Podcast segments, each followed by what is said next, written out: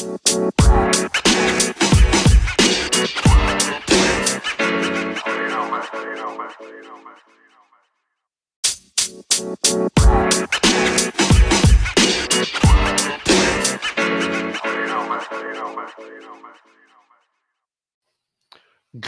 afternoon, ladies and gentlemen. It is Tim Gillette, and we are back here with another episode of the Tim Gillette Show. Today's guest, all right, I really am going to get to know this person because they're from my hometown, home state, anyway. And uh, I did find that little bit about her. Other than that, she kind of looks like somebody who's not going to let me stress out anymore. I'm sure that story will come up as well. Anyway, I am looking forward to bringing this person on because, you know what I mean? She's not like the typical person I usually meet. Usually, I meet these seasoned, uh, you know, older coaches. This is a young lady who's making big waves up on the East Coast. So let me bring her up here and see. First of all, I, I, I realize is it Car Carly? Yeah. Okay, because you look at the name the way it's spelled, and I'm like, oh my god, I'm gonna mess this up. and nope, very simple. You know, Car and Lee, throw them together. Car Lee, yeah, okay, yeah. Well, I mean, my last name's Gillette. People cut it up all the time. Uh, yeah. Carly, you you're coming to in from Philadelphia. I know that much because I'm from Philadelphia area. All right, grew up up there and stuff. And uh, it's so good to have someone, a, young lady like you, on the show. And man, when I kind of did the peek on you, you know, you've got quite a bit of accolades for what you're doing around this country. Tell me about this, girl. yeah. Oh my. Well, to tell you a little bit about me, or, or your audience a little bit about me what I what I do is I'm the founder and leader here at the Stress Less Company, and what I do is I work with business owners and leaders who struggle with leaving work at work. So whether it's the physical tasks or the racing thoughts about them, and I support them in experiencing more peace and freedom, basically so they can get out of their own way and work less while making more. Wow. And, and you specifically work with business owners on this, like uh, you're not working with any like uh, C-suite executives or anything like that too? Uh, business owners and leaders, although I do have business owners have a special place in my mm-hmm. Yeah, me too. I, have been an entrepreneur my whole life.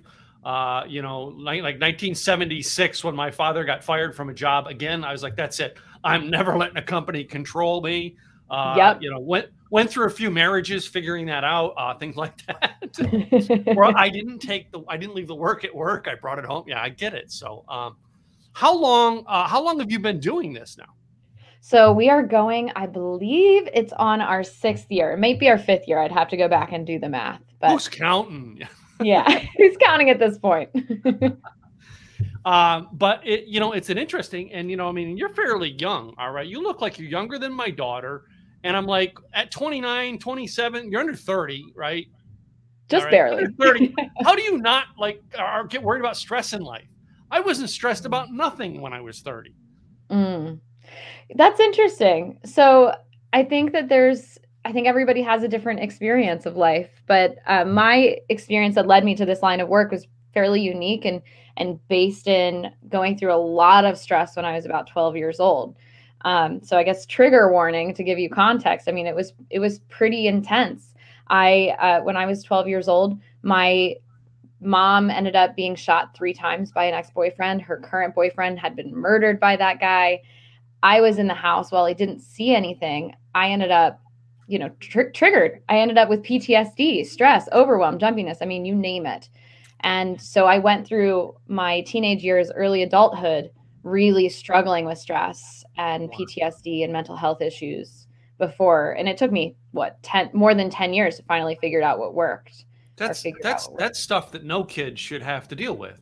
You know, yeah. in my opinion, no kid should have to deal. Crazy I mean, I never I could protect my own kids from this. So yeah, totally.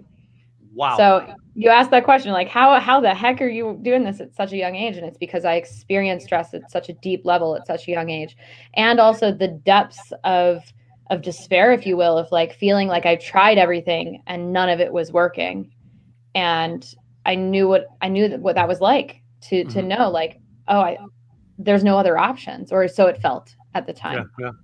Well, I mean, and it's interesting because you know uh, uh when I was 21 through 29, uh, you know, I found ways to deal with the stress if I had it. All right, and that was the bottle. Mm-hmm. Um, let, us face it. All right, I, I, grew up in an alcoholic family. I, I, I don't drink to get drunk anymore. But like I remember my youth, uh, I, I was 33 years of age. There was a point I was spending 600 to 800 dollars a weekend at the bar, Mhm. and I mean that's a that's a alcohol that's problem. consumption yeah that is consumption Yeah. yeah you know i think that that's really common for folks especially um, in their early 20s that is because we're not taught how to handle stress when we're young like we're it's just not part of our education system it's No. a lot of There's our that are families not in our education system that I think like this needs to be put in the freaking schools. In my opinion, Ex- yeah. Exactly. And and it doesn't help that many of us were raised in families where it's like, you know, oh, you're you're crying, like pick yourself up by the bootstraps. We don't have time for that. Or like, you know, oh, you're crying, I'll give you something to cry about, you know. So we were Oh, that was my dad. Hey, wait a minute. Did you know my dad? so many of our parents were like that. Yeah, Um, but yeah, it, it's definitely something that needs to be taught for Yeah. sure. It is. It is. So I mean, but so you- then you were one of those these kids. Then basically you sought like, how do I self help myself, right? Not how do I self medicate, but how do I help myself? And that's where you found this. Yeah, um, you could say that as like a, a long story short. Um, for the first, you know, first few years up until my early adulthood, so my teenage years, I really didn't open up and express what was going on in my life with much of anybody. Mhm, Um, mhm. so it was a lot of kind of isolation, self self-induced isolation. And then when I finally started opening up with people, I would say things like, you know, hey, I'm feeling a little stressed or I'm feeling a little overwhelmed, and I would ask people for advice. And it was it was basically like clockwork. I got the same five or so responses every time. You know, have you tried therapy? Have you tried yoga, meditation, changing your diet, hitting the gym? And my response at that point was like, no shit, Sherlock. Like, are you kidding me? Like, I haven't been living under a rock. Give me a freaking break. And um, it's funny, like, I would go back to them sometimes, not always. I know my audience, but some of them I would go back to and I'd say, you know, hey, like, I, I'm meditation just isn't working for me, or whatever it was at, at that particular time. And again, like clockwork, I would get the same response again, like, oh, well, you, the fact that you can't meditate tells me that you need to meditate more. Or like you haven't found the right yoga teacher, like, or you're not doing it right. And so, luckily, I was a pretty resilient person. I continued to do those things because I was impressionable at that age. But I also was pretty resilient and kept exploring. And that's where the self help and the self exploration really came in because I wasn't willing to accept the misery as status quo. Yeah, yeah. So uh, and and um, but then you went into teaching it and helping others with this. All right, was Mhm. this like a self-developed thing, and then you go, okay, now I'm going to teach this to others, or did someone Yeah. come up to you one day and go, hey, you're doing much better. How do you do that? um, well, my journey was winding, to Yeah. say the least. I feel like every entrepreneur, we have like our high level story and then the winding story. Mine, mine was, you know, I could tell either one, but um, I will say that when I finally figured out what worked for me, I threw a nice big temper tantrum because I was pissed that no one was talking about it. Um, and then once I was done throwing my temper tantrum, I realized that I was supposed to be the one that was talking about it.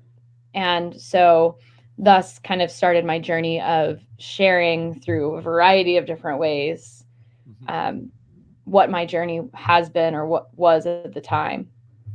Wow.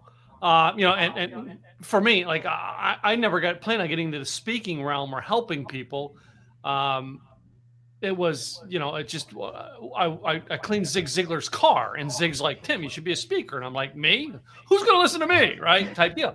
But like I had that great guidance because I knew Zig personally, right? Did you have somebody person in your life say, hey, listen, let me guide you. You need to be telling the world about this. Mm. You know, I I think from that's such an interesting question that I, I actually haven't thought about very often. When it comes to when it came to starting my business, I was very much so my own advocate. Mm. Um, and when I started, so what I will say is that one of the solutions that really worked to help me manage my energy or manage my stress response was creating art. And so, as part of the exploration of creating art, I thought maybe that was my life purpose for a while. And so, I did art shows and, you know, had get stuff in galleries and I had to have an artist statement. And I had to speak about my art and I would share my story.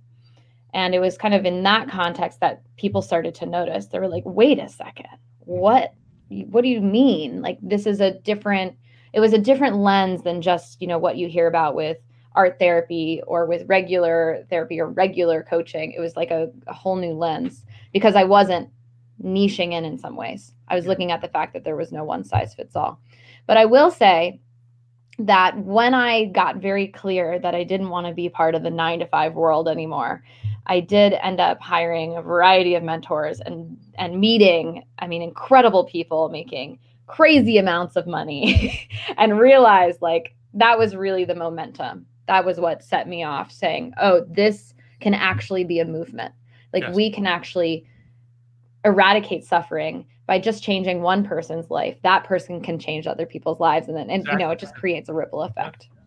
Of course. Yeah. I've always, always, always believed that, right? You know that, you know, uh, I got to start with changing me. All right. And then mm-hmm. just help mm-hmm. one other person and and it grows from there right yeah. and and i've always believed in that it's something i've always carried since i was your age really i have always carried that around with me and it's good to see you know you know other people doing it um, I carried it with me, but then I went to clean cars for a living. I, I, didn't think like, yeah, go help other people. Now that you've helped you help yourself, go help other people. No, I went to clean cars instead. But anyway, uh, I had to take bad bad sidetracks because I didn't believe in myself, and that was a whole yeah. other puzzle I had to deal with. So, well, you know, to respond to that though, like I remember a professor when I was in college sharing. He he shared it stuck sticks to me this to this day. Now I'm probably going to butcher his quote, but I he said, you know, if you only help one person in your entire lifetime and that one person is you, you've done a wonder like a grand job. Yeah. And because you become that like even if you're not teaching or on stage or you know at the front of the room, you are living by example and therefore showing other people that there's hope that there's another way to do things. Like you don't have to become an alcoholic and, and continue your family your generational pattern. You don't have to do x y and z. There's another way. Yeah. Well you know one of my favorite uh, everybody loves their, their their favorite zig quote is the common one. My favorite quote that zig ziglar told me uh, knowing him personally was was about the church we went to. And he used to say this thing about going to church. If mm. you're afraid to go to church because you think there's too many hypocrites there we got room for one more. You can come join us he, yeah. Like he, he, was like, "We're all hypocrites at some area." He said to me, "He said we're all hypocrites at some area in our life, Tim. Get over it." And I'm like, "Never thought about that, right?" uh, because it's it's always those oddball things that would teach me. It's not like you saying I didn't get the yoga. For me, all right, it was rock and roll music. Yep. All right, it was my my first brand was called Rocker Life Coach, right? And I was like, I had to listen to things like. Uh, you know, uh, AC/DC's, you know, you know what I mean? Weird drums that I wanted. That that's what motivated me. Um, yeah. You know, meditation. For me, meditation was sit at sit at coffee without an electronic device and enjoy my coffee at Starbucks, staring into space for ten minutes. I know that's not meditation, but that's what it was to me. And like so many people, I think want to define these things. Have you become uh, and your ways that you're teaching people are they like let me show you the same guide everybody else is doing. Are you going, no, wait a minute. Let's use the whole universe here to find solutions. Yeah. So I have this thing called the stress less method. It's a five step system that all of my clients work through.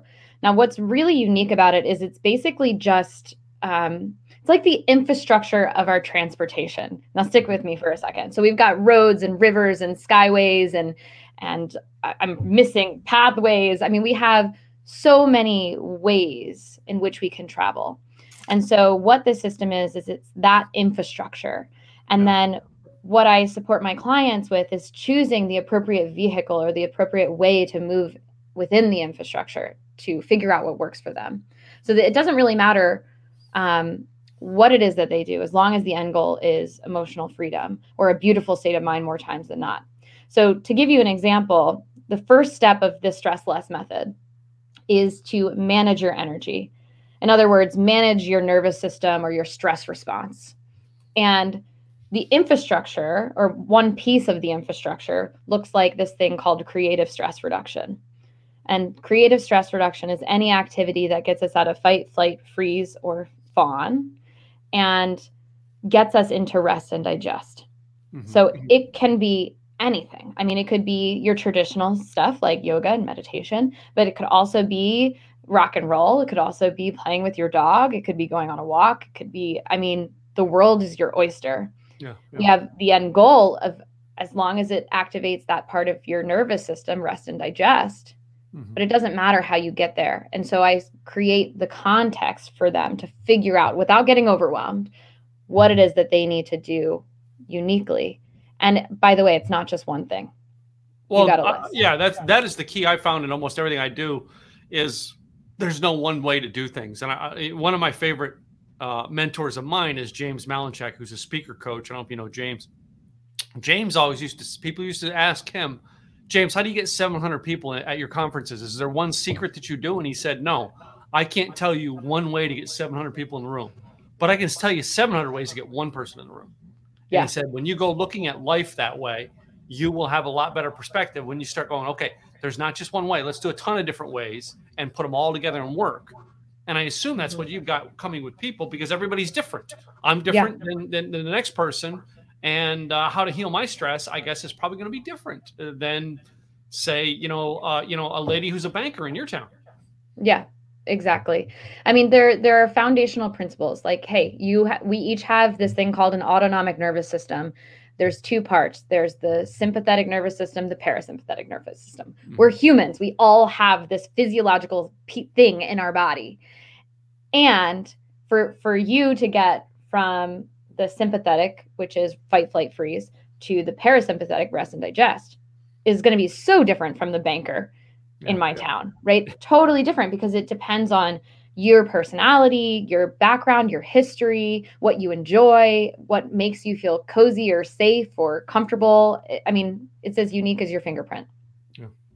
Now, uh, one of the most unique ones that made me realize this once was I don't know if you know Rhonda Britten. Do you know Rhonda? No.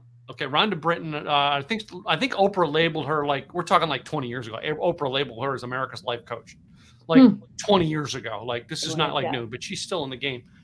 Rhonda, I heard her tell her story the first time I ever heard it, and it hit me because she talked about how she was dealing with things in life and she couldn't find the answer, so she tried to kill herself. Not once, not twice, but three times. And she said once you try that three times they put you under medical, you know, mental observation. Yeah. And she said, I learned I suck at killing myself, so I'm stuck living. So I might as well figure out something. And Yeah. everybody else's plan ain't working, so I got to come up with one. And she Mhm. come up with like little exercises she did herself to mentally train herself. And it wasn't until she was at a church event or a town event, and one of the ladies said to her, "Rhonda, you seem like you're doing awesome. What what what's changed?"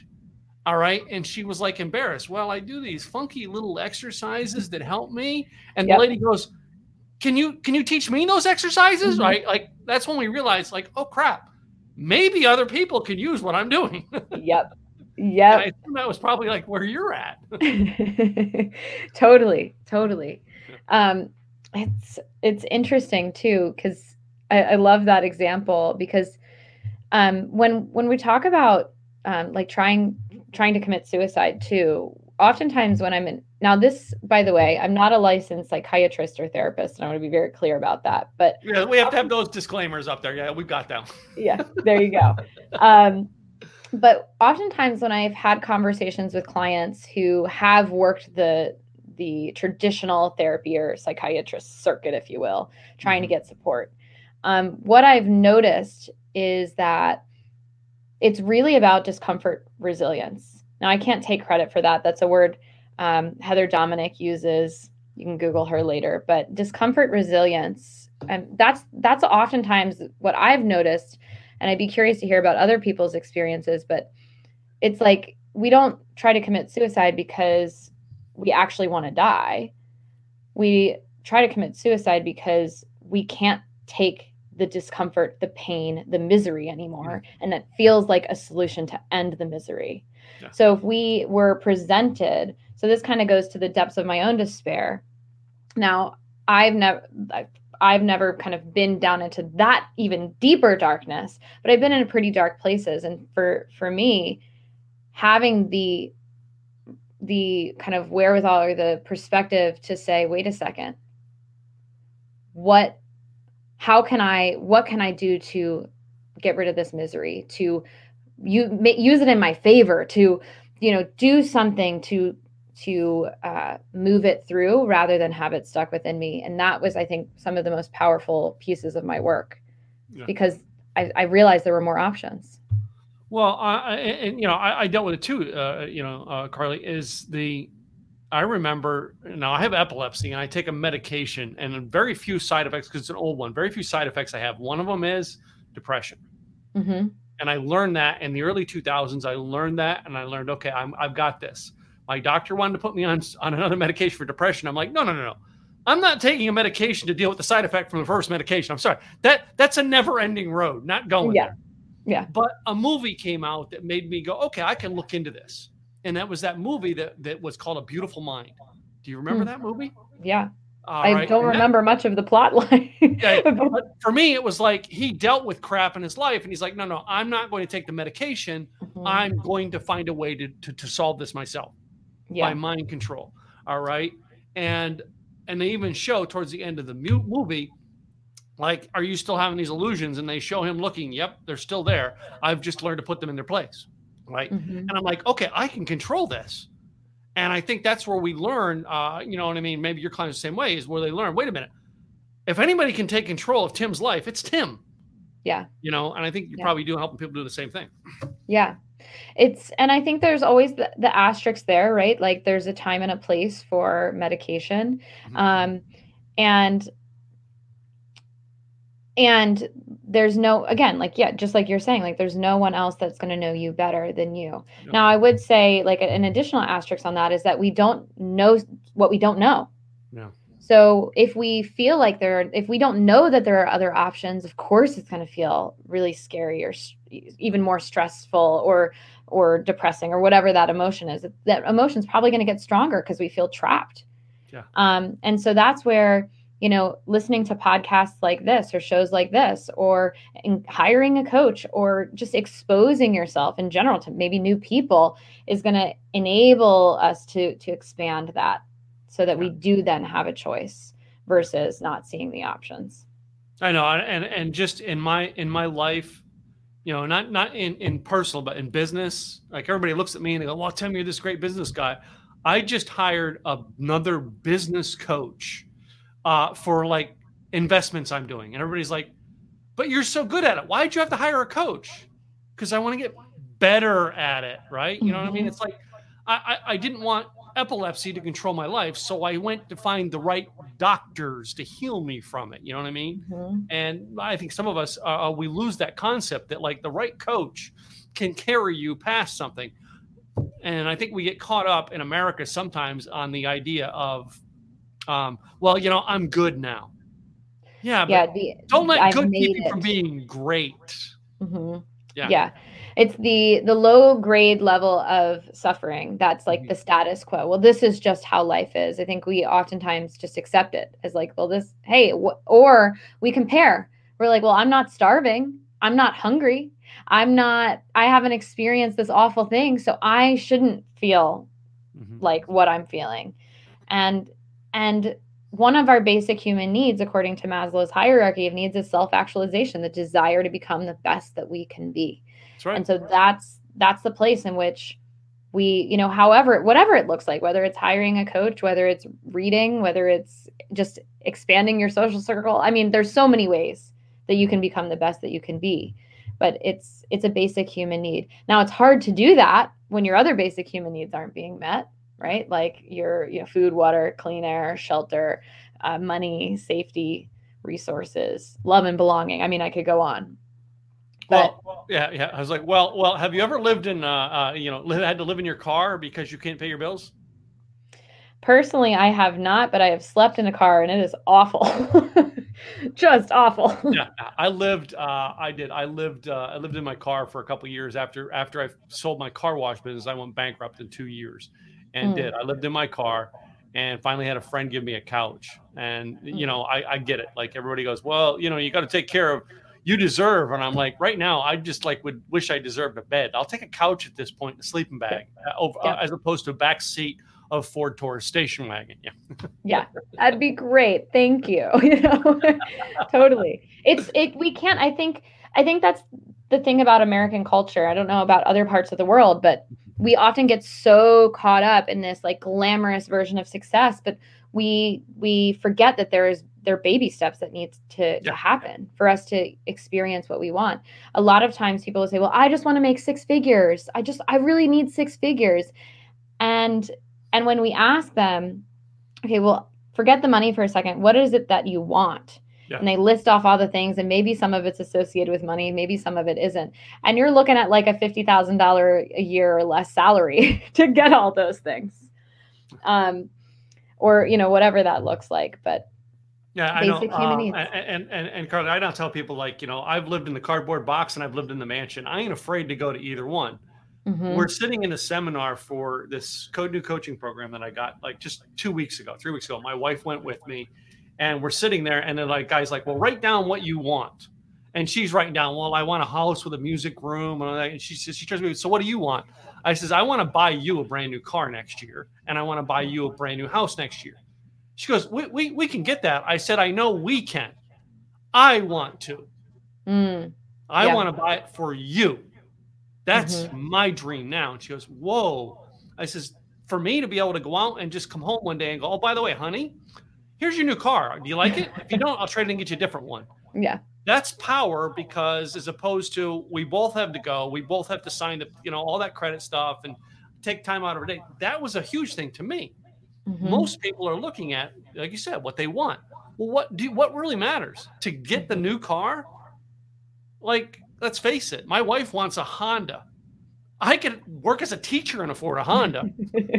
Yeah You yeah know, it, it, it's yeah what you said it's not a, not a big deal and i do remember uh, the first year in my business i was i was working with my assistants and i said one time i said oh we're going to make six figures this year this was like april or may of the year right yeah And- you're like almost halfway through all right tim yeah, yeah, yeah. Wait a minute. No, what's what's funny is this: my the the person who's doing my books at the time turns to me and goes, "Um, Tim, we passed that about two months ago." oh shit Oh, okay. Because I, like, I, "Oh."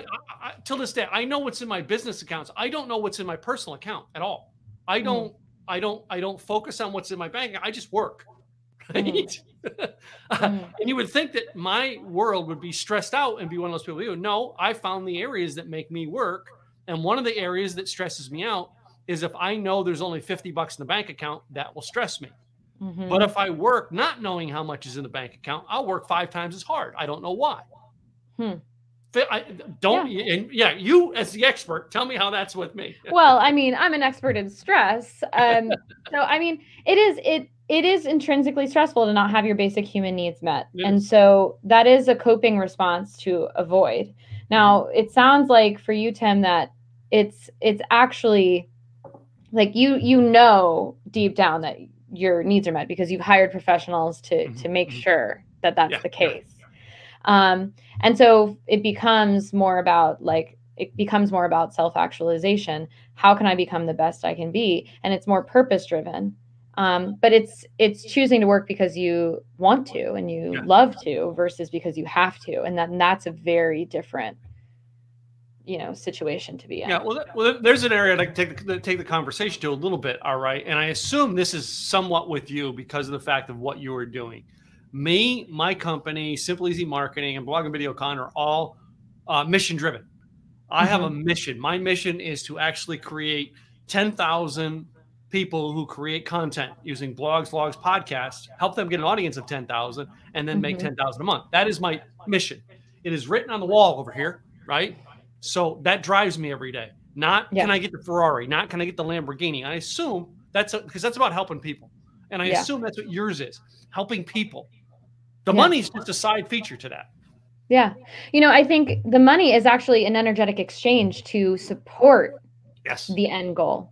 Mhm. And so for me, it's like, I, I mean, I'm not even joking when I'm looking at like eradicating suffering and healing on a global basis. Like, that is my why.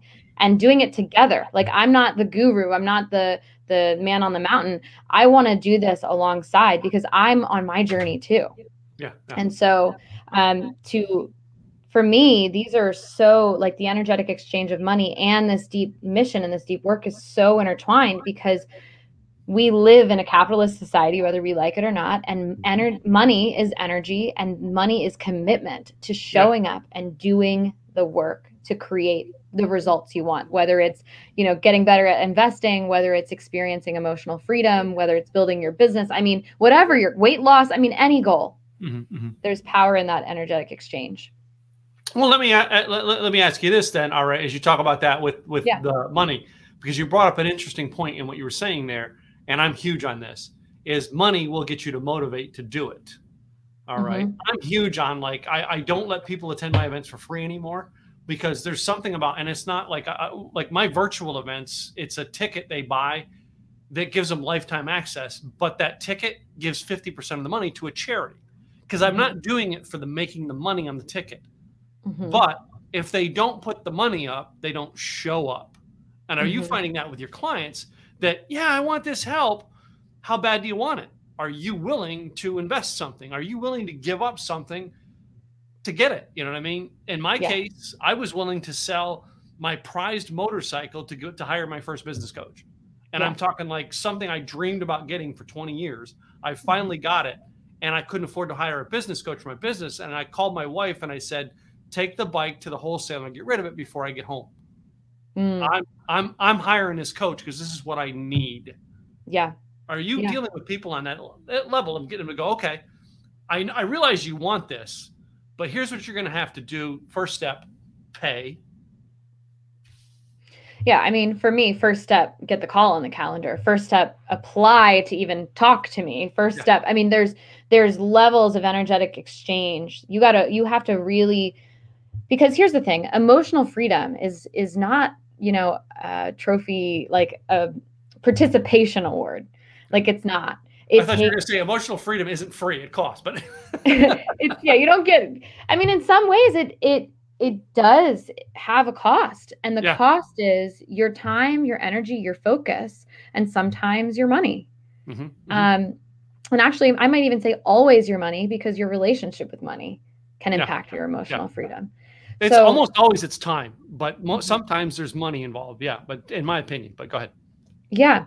So the the commitment there, like I'm working with people that are that are committed, and that's what we're looking for. I mean, to um, hop on a discovery call with me to, you know, to try to get to the root, just the first call to get to the root of why you're not, why you're exhausted, overworked, Mhm. tired, stressed, whatever. You have to put the energy in to apply. And then you have to put the energy in to show up to that call if you're accepted. Then you have to put in the energy to um, you know see that process through completion.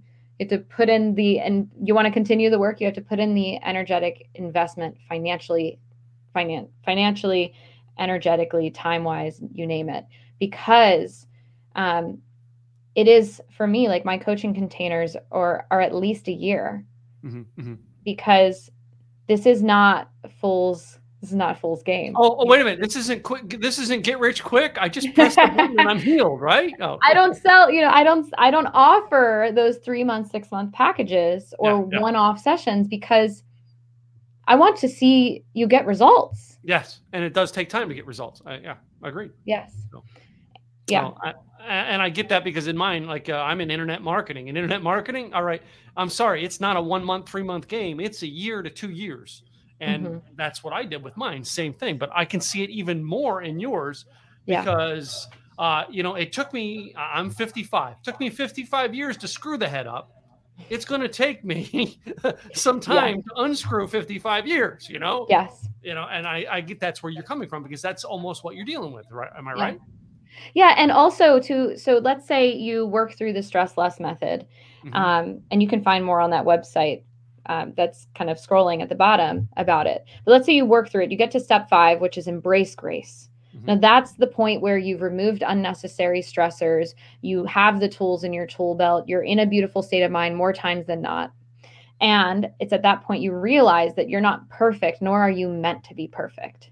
You're not broken and you're not meant to be fixed either. Right. It's Yeah. at that point where you realize that as life, as you move through life, a, stressor, a trigger, and a limiting belief, something that's going to rock your emotional freedom is going to come up. A global pandemic is going to show itself, and you're going to have to be in maintenance mode. You're going to have to say, ah, I have this tool. Let me implement it. Let me do the work to experience this for the long haul. And that's why um, um, many of my clients, almost all of my clients, end up continuing their work for me for years. Mm-hmm, mm-hmm.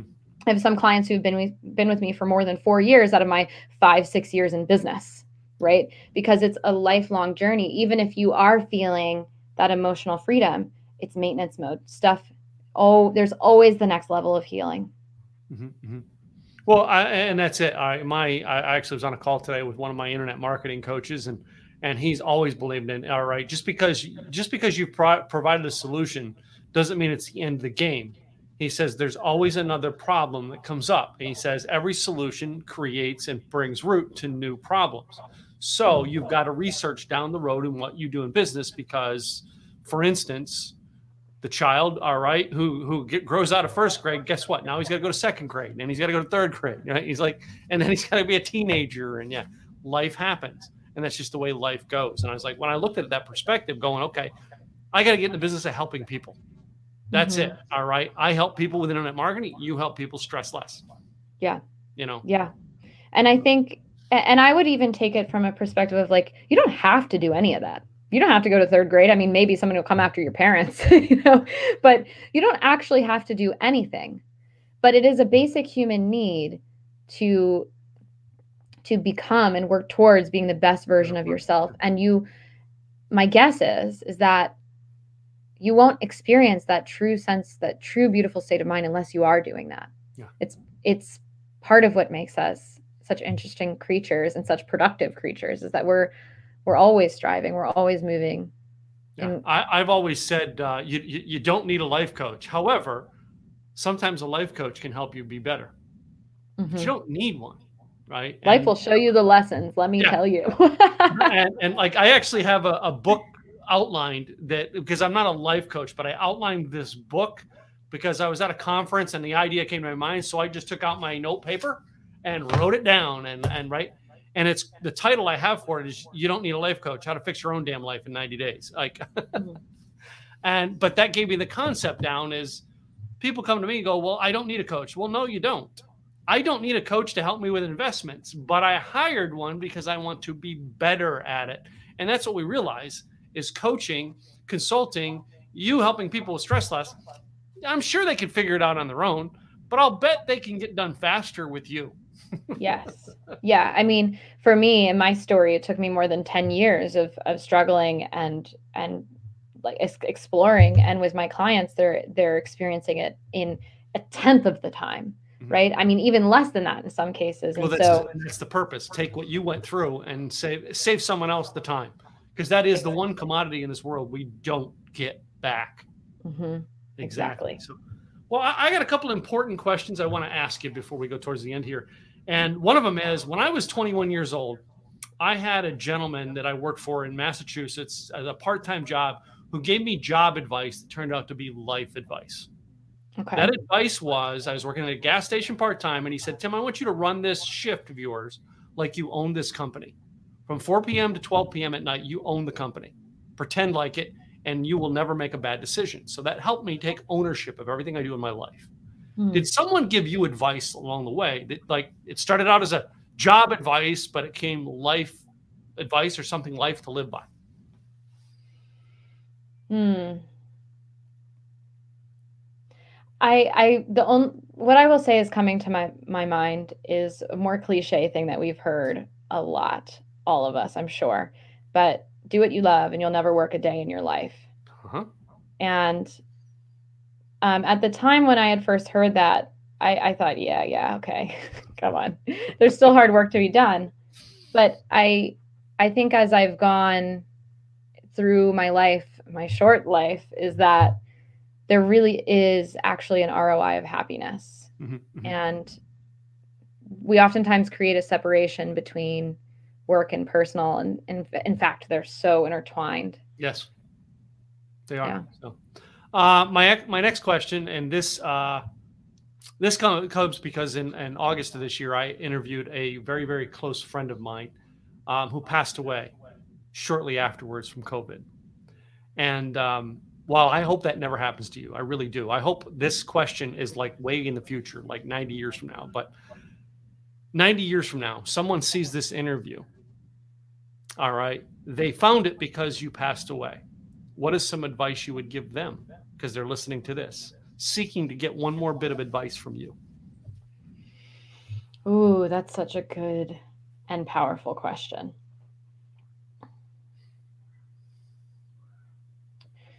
I would say, goodness, there's it's so hard to to select just one and, and not ramble in response to that question.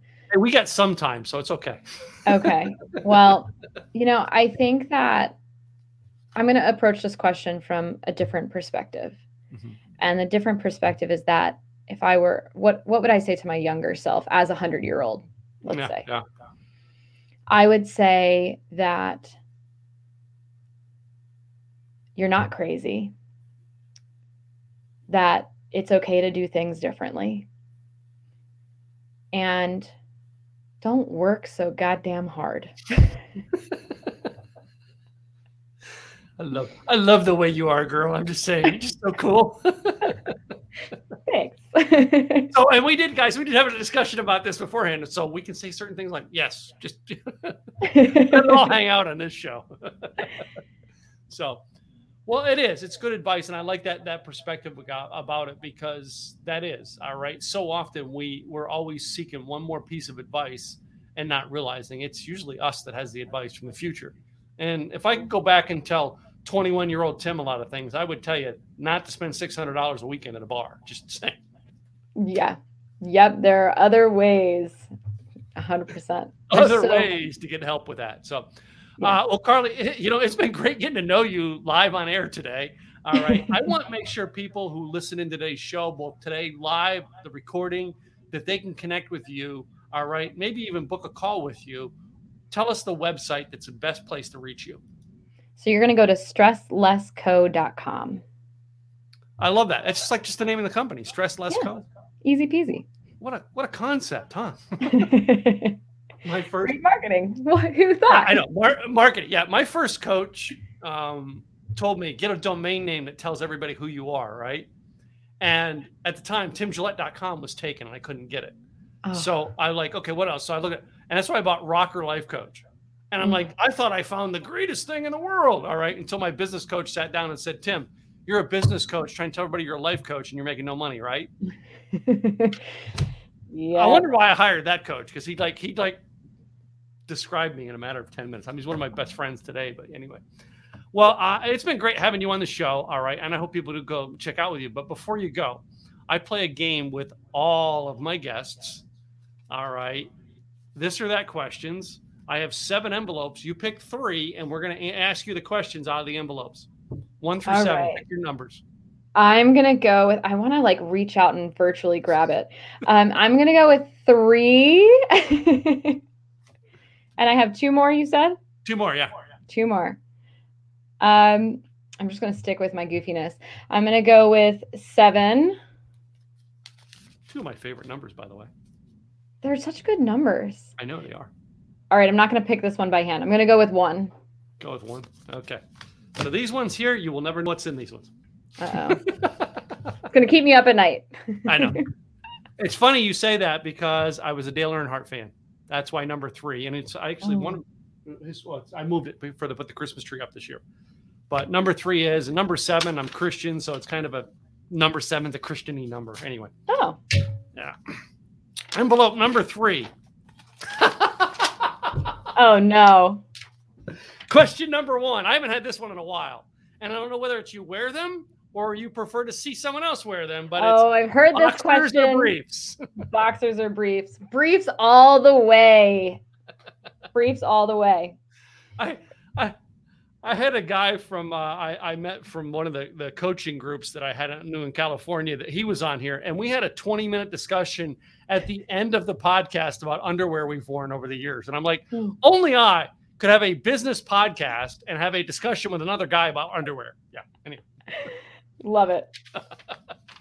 Uh, question number two in this envelope is Coke or Pepsi? Oh, oh, that's a debate in my family. I know, and and I say that as a guy who moved to Texas and gave up on both. oh no. Okay, so actually support small businesses. Do your thing, but I would say personally, Coke. Now, if you spoke to my late grandma, she would. She's probably rolling over in her grave right now because Pepsi, like it was a problem if someone else drank Coke. She loved Pepsi in a in a mug specifically a clear, tall mug with ice and a straw that bended. Favorite drink? Yeah, I, I always like well Coke. Now I, I, I as I get older, I like the, the finding the real sugar ones. So I like real sugar Coke and real sugar Same. Dr Pepper is what I like. Same. And like being a Texan now, doctor mm. Pepper. I'm sorry, it's my favorite drink. Dr Pepper. Do you know what? What's the brand that is like? It's all they, they're like all organic. I don't know if they're organic, but they have the round logo with the that's like every logo ever.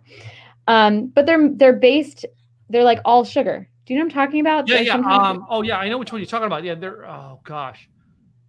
I like that brand. Whatever yeah. that brand they, is. They have like one of their brand. One of their sodas is green apple. Yeah. Yeah. I, I can't think of the name of the brand now. I don't know why. Well, we'll come back to everybody. Yeah, let you know. We'll later. get it. So, question number three: Going on a trip, hotel or camping? Hotel. Yeah. My wife wants to stay in a tent. My idea of camping is a four star hotel. I do love nature. I really, really love nature. So, oh, ideally, a hotel where I can walk in the nature, but still sleep in a bed and shower and do all the good stuff. Well, no, I spent years with the motorcycle around driving around the country, and I would stay at campsites that actually had the cabin, and mm. I would mm. rent the cabin. So hmm. like I had a bed to sleep on at night. All right, I can still be out in nature type things. That's what I always went for. So yeah. Well, fun fact about me, my very first job was at a Yogi Bear campground and I cleaned those cabins for my very first job. The cabins and the bathhouses. Talk about a nasty job, the bathhouses wow. specifically. yeah. Anyway, envelope and number seven. Question number one is I'm hoping you know this one. Uh-oh. Who was the better lead singer of Van Halen, David Lee Roth or Sammy Hagar? I gotta opt out. I, gotta opt I knew out. it. She doesn't know who Sammy are. You know who, you don't even know who Van Halen is. I've heard. I've heard, but yeah. You see, that's there's a reason that question's in there. That is my favorite band. And I've just I feel like I've just insulted your your favorite band by not knowing them well enough. Uh, that's all right. You got a chance to redeem yourself on this next question. Okay. All right. Which is the better coffee, Dunkin' Donuts or Starbucks? Neither. I don't drink coffee. no, no, no. There was a place on Market Street when my wife and I were there, uh, 2015 on Market Street. We found this beautiful little cafe. Yeah. Uh, and I'll, I'll bet you it's not even there anymore. And then we later out found out there was a movie made where they used it in Philadelphia. Hmm. And I can't remember the cross street. I'm off of Market. I I know there was one coffee shop that I really loved. I for, I also don't remember the name, and they they recently closed. They closed a few months before the pandemic started, actually. But yeah, I'm a tea drinker and herbal teas. I love me a good like herbal. Yeah, I make uh, uh, in the summertime. I make my own. I, I brew my own tea, mm. uh, green tea, and I make a green tea lemonade with it, and that's what I drink all summer long. Yeah, Ooh. and it's like wait a minute, and it's I make it in mason jars, right? So I take my mason jars to a conference I'm speaking I'm, I'm, at one time, and I bring my mason jar out and pouring my my, my iced tea. And my coach, who's at the thing, he goes, Tim, it's not wise to bring your moonshine. I know. I like, saw that coming. I would never bring my moonshine out in public. Yeah. Yes, I have moonshine. My grandfather made it in Poconos was a kid. So anyway. I love it. I love it. So now everyone's going to want that recipe in the show notes. Just calling you out. Um, but yeah, I also grew up with a family who drank a lot. And yeah. so I have now I had one apple pie moonshine recipe that is just killer. It's like dangerous. You can't taste the alcohol. And then um, I'd recently at Thanksgiving, my cousin brought a root beer moonshine also dangerous, also delicious. So we'll have to connect off lot off we, the air. We are going to be connecting now. yeah. uh, question number three and this one here is which do you which did you prefer more, Star Wars or Star Trek? Oh, I feel like I shouldn't have chose this envelope. So I just recently, like two, maybe a year and a half ago, started watching Star Wars. I've never seen Star Trek. So, and the Star Wars thing came about because all of my friends were horrified that I had never seen it. So as of right now, I'll have to go with Star Wars, but that's only by default because I've never seen Star Trek. I I never seen Star Wars till I was almost 40 years old. Oh, good. I, I love it now. Yeah, I, but I was 40 before I seen it. And let's face it, I was like of age to go to the movie theater when it came out. Like I'm a little older. Yeah, Should have. Why weren't you there? Come on. had better things to do. Yeah. Uh, last envelope, number one envelope, and our questions. Oh, this one here. I'm pretty sure you got this one here. A good one. Um, in the car nowadays, do you listen to podcast or music? Well, I have. Speaking of Hondas from earlier, I have a Honda Civic that's from 2005 because I love me no car payment. And so I listen to the radio because I do not have Bluetooth to listen to a podcast. Uh, no, no, don't feel bad. Like I've been a truck guy or motorcycle guy my whole life. My motorcycle had a way to connect my iPod to it. What? oh, so yeah. you're just rubbing it in right now. I know, just know. rubbing it. I, but I had like I- I, just this year I traded in my truck, the last big truck I've had. And I was always been like a diesel truck. My dad was a diesel mechanic and teacher, and I traded my truck in, and I realized to get a new one was going to be like eighty thousand dollars, and I'm like, there ain't no way I'm paying eighty thousand dollars for a car. Ain't uh, uh no, Yeah. I. I don't No, I don't care you. how rich you think I is, I ain't buying that, right? so I went to the Mercedes dealer and traded it in on a Mercedes SUV that was Mm. half half the price of a Dodge truck. Yeah, it's crazy. I like- I've been eyeing up a Toyota Tacoma Yeah. for a couple years now. I love their of course this I feel like this is a typical woman thing to say, but I love the paint colors. that they have. the the mud brown. I'm like, I need that in my life. But I'm not paying I love having the financial freedom. I don't want to go into debt. So until I have my I'm building my savings account, but once that's up, I'm gonna buy No, me no, a no, uh, Carly, I started leasing. I said, screw this, uh, because I, every four years I was sick of the vehicle anyway and had problems. So I just lease now. Oh but- no. But but what my lease payment, all right, is like one third of what my car payments used to be. That's why. So Mm. yeah. See, I've and I, had and I- no and I don't have a maintenance problem because when it breaks down, I just take it to the dealer and get it fixed. Yeah. It's true. It's true. I know quite a few people who lease. See, for me, I've had no car payment for so long. I just can't even imagine paying for anything other than gas and repairs every so often. Yeah, that was me uh, for a long time in my life. I, I yeah, once you hit fifty, you're sick of working on them. uh, I'll touch base in like, you know, 20 years. We'll see. Next question here. All right, ought to be an interesting one now. Um, for you as a lady, high heels or boots? Boots. Okay. Easy You- peasy. You, you realize I'm from Texas and what boots I'm talking about, right, girl? Hey, I grew up in Maryland, just just below the Mason Dixon line. I got Just- a little bit of that bit below- just a life. little bit into the south. Yeah, I know. Yeah. Uh, last question: When you go to the movies, are you a popcorn or candy person? Popcorn. Yeah, butter, salt, all that stuff. Yeah. So I I actually avoid both now because I'm lactose intolerant. Oh, Uh, yeah. But before I knew what was making me so sick, it was the popcorn slathered in bu- butter and salt.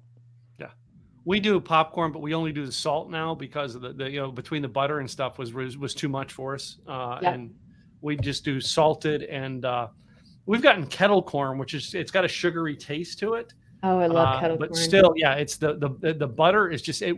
The older you get, it weighs you down, and just like oh, and I gotta hate that feeling afterwards. yeah, So- totally. Well, you know, it has been great getting to know you. It's been fun getting to know you today on the air. Um, one more time, repeat the website for both our, our our viewers as well as our listeners on the audio podcast. All right. So you're going to go to stresslessco.com.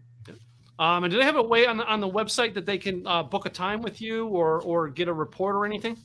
Yeah. So if you go to stresslessco.com slash apply, you can Mhm. apply for that complimentary discovery session. And then I'll be in touch with you within 24 to 48 business hours to either say, hey, here's some recommendations on where to go next if it's not me, or hey, let's hop on the phone. Yep, I love it. I love it. Someone who takes action. So, well, thank you so much for taking time out of your schedule today and actually sharing your stuff with my audience. I appreciate that. Thank you so much for having me. This was an absolute just ball. uh, to you guys, the listener, I want to thank you guys for tuning in again today. Do me a favor, go check out Carly Myers, all right, and stresslessco.com, as well as uh, make sure you subscribe to our YouTube channel and where you get your podcast. I'm Tim Gillette, and I'll be back next week with another great guest. Have a great week, guys. Bye.